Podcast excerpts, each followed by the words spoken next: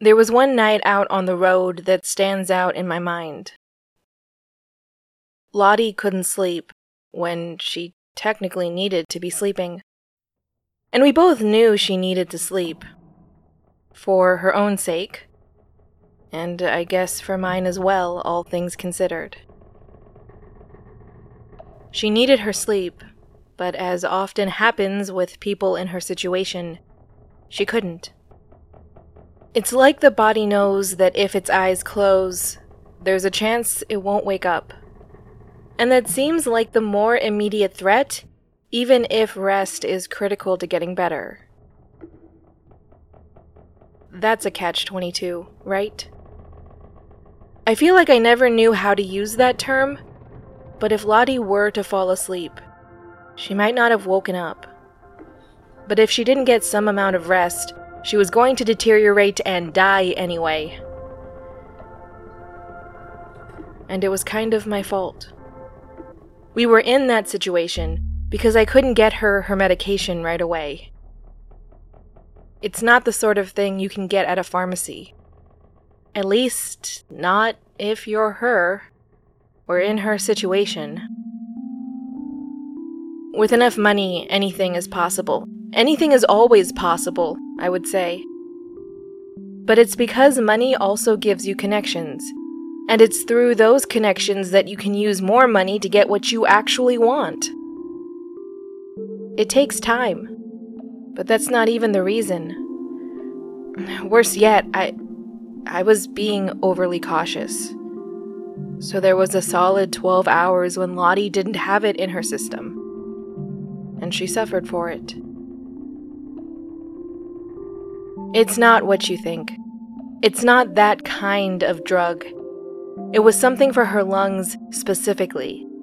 Something that keeps the tissue from getting too irritated. It was already irritated at that point. But if it got any more so, she wasn't going to be able to breathe at all.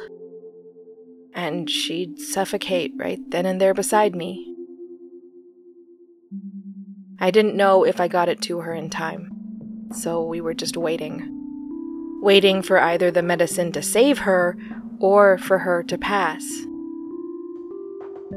And I guess the time would have gone so much more quickly for her if she was resting. And resting would have meant giving her body the best shot at recovery, right? But, like I said, right then and there, that was a surprisingly dangerous remedy. So maybe I should have taken a stronger position and actively tried to keep her awake. But I didn't. Instead, I dabbled in denial, devising and maintaining a fantasy in which. in which a cure was possible. Then again, no, you couldn't really call that a fantasy. Because in it, Lottie raised a question that I would have otherwise wanted to avoid have stricken from the record, or otherwise cast off and make impossible to find. Would you want children someday? She asked me. And I knew why she was asking. She knew I knew why she was asking. She also knew it's the sort of thing I would have liked to avoid and that it was a touchy subject for me if there ever had been one. But at the same time, we both knew the necessity of it. It's the sort of thing that has to come up from time to time. It's just the practicalities of it that are so much harder, right? Because sometimes it just stings and we're hardwired to avoid those things. But I owed her an answer, so I gave her the best one I could. No. I don't want children of my own. And it's not just because I had to raise my younger siblings for as long as I did, although I'm pretty sure that played a role in it. I'm pretty sure that's a common side effect of parentification, but it's more like. okay, I didn't tell Lottie any of this. I just thought it loudly in my head. But, you know, same difference, right? Not right. Regardless, those of us who have screwed up parents, for all of our talk about breaking the cycle, it's harder than you think, and sometimes it feels like we have two options. Or I always felt like I had two options. I could either not have kids or somehow manufacture a miracle. Because I don't know how to be a good parent. And for once, not my fault. Because when it's your family that's messed up, the family you grew up in, this is all you know. You don't know what you're supposed to do as a parent.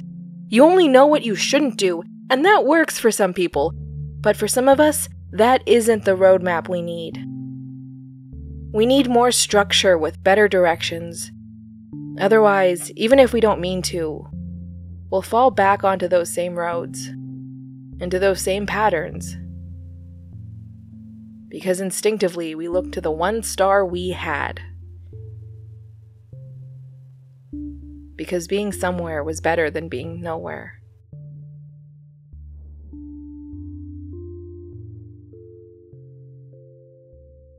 But speaking of nowhere, that's a terrible transition, but where to begin? Where to begin?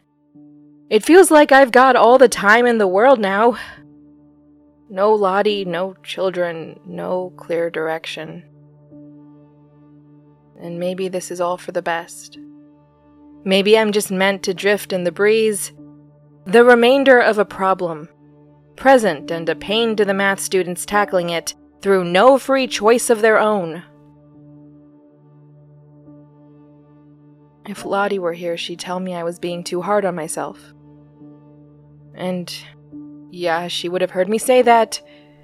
She wanted to listen in when I was making these recordings, and I could never tell her no.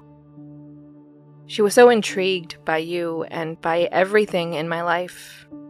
In general terms, after the first few things, nothing frightened her. It should have, but it didn't. So I can keep being hard on myself in peace.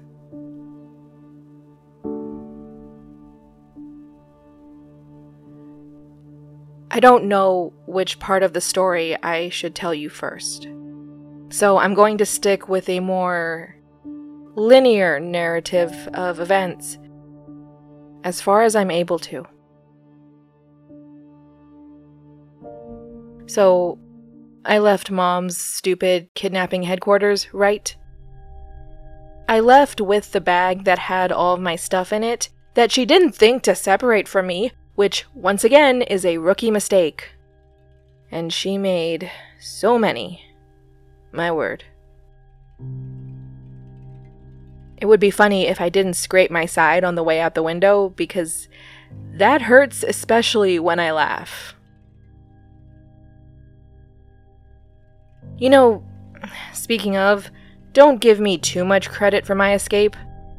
I didn't fully anticipate the size of my body relative to the size of the window and the hole I made in it. It seems like my internal ruler was scaled for a much smaller person. Whatever, I made it work in the end. And if that's the only time in my entire life my size has worked against me, then that's not what everyone kept telling me for so long. I got to prove them wrong, there's that. But I got out, and I ran. I didn't know where I was going. That was not a familiar area for me, not at night. But for now, I've learned how to read buildings.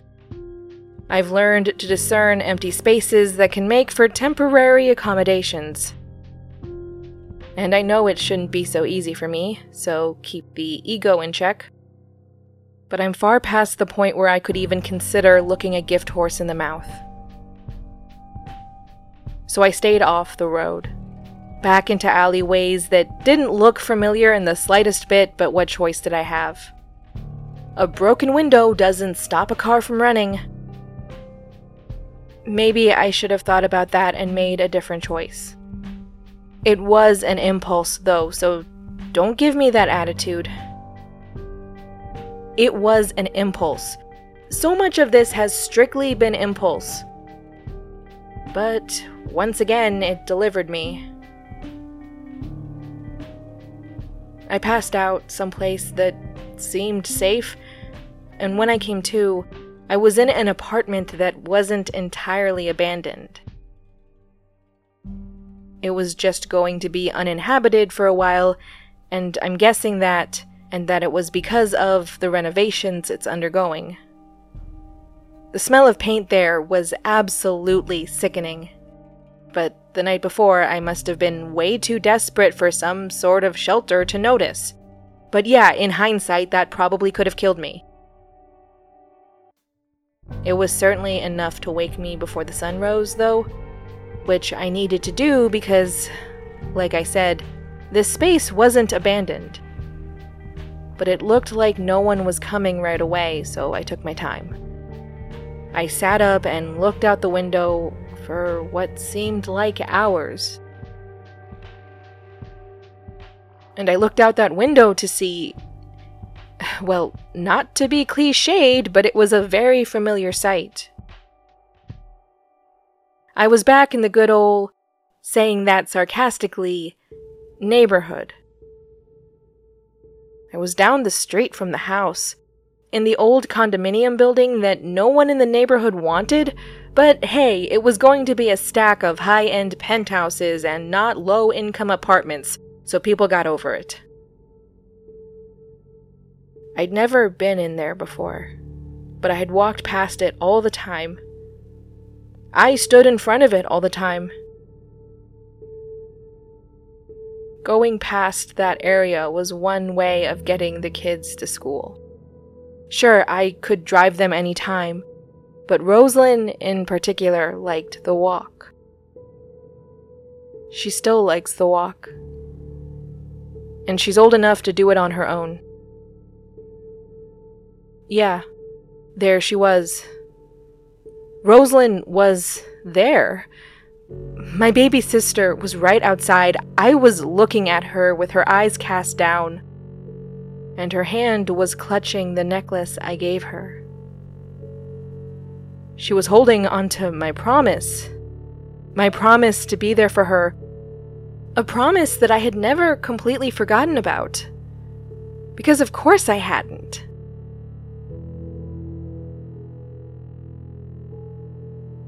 I can make excuses and tell myself over and over again that it wasn't my choice.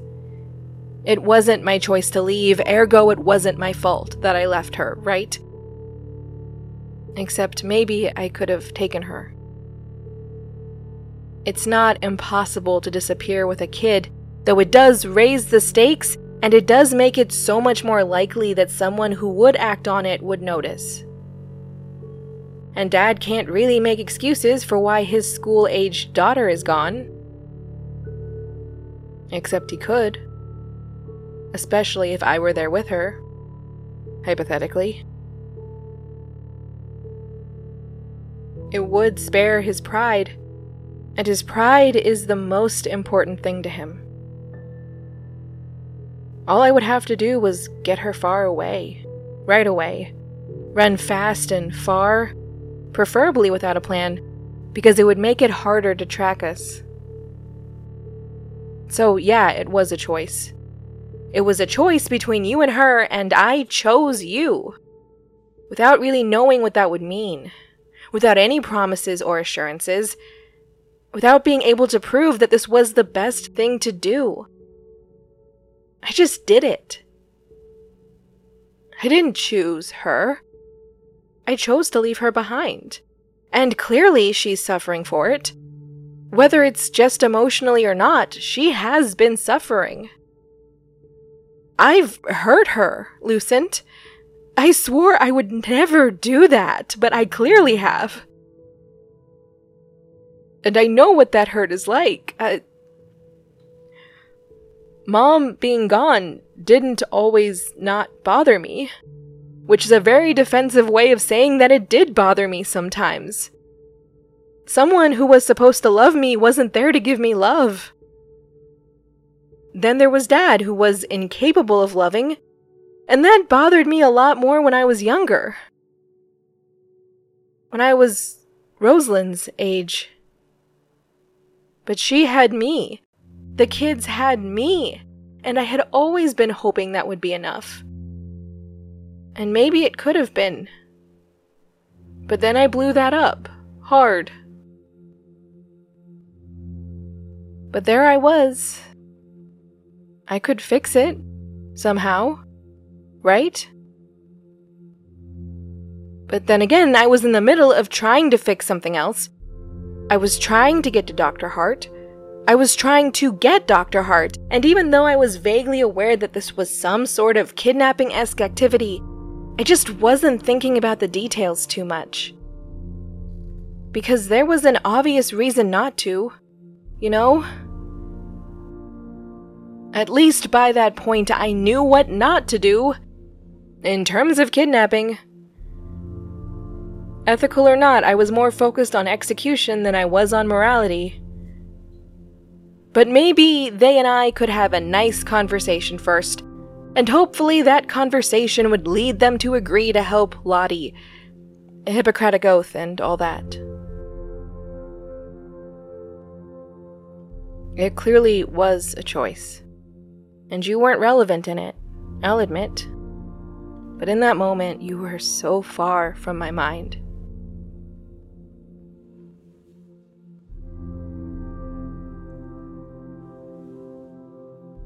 I sat in that apartment for a few more moments. And maybe I was just dizzy from the paint fumes, but. Well, rationally, that place did not have too many places to hide, but it did have an intense hatred of the non affluent not otherwise specified, which I technically am now. Also, a ton of people there were more than capable of recognizing me. Also, Lottie's health, if she still had any, had to be on a ticking clock. The way I saw it, I only had time for one of them. Once again, I had to make a choice, except there was no arguing semantics. This was a choice. For better or likely worse.